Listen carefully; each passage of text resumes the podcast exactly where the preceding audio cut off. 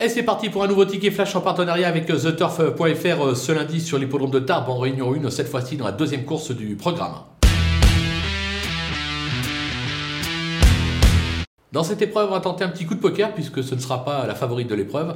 Euh, je vous conseiller hélas euh, Mamuna euh, qui collectionne les accessites depuis ses débuts en compétition. Trois sorties, trois accessites. Un jour ou l'autre, elle va passer le pot en tête. Alors certes, le lot est de qualité. Il y a notamment une rougie à battre, une Roho, une Ferland. Mais j'ai la sensation qu'avec Yoritz Mendizabal, ça peut le faire, surtout avec l'As dans les stalles. On va donc la tenter gagnante et placée.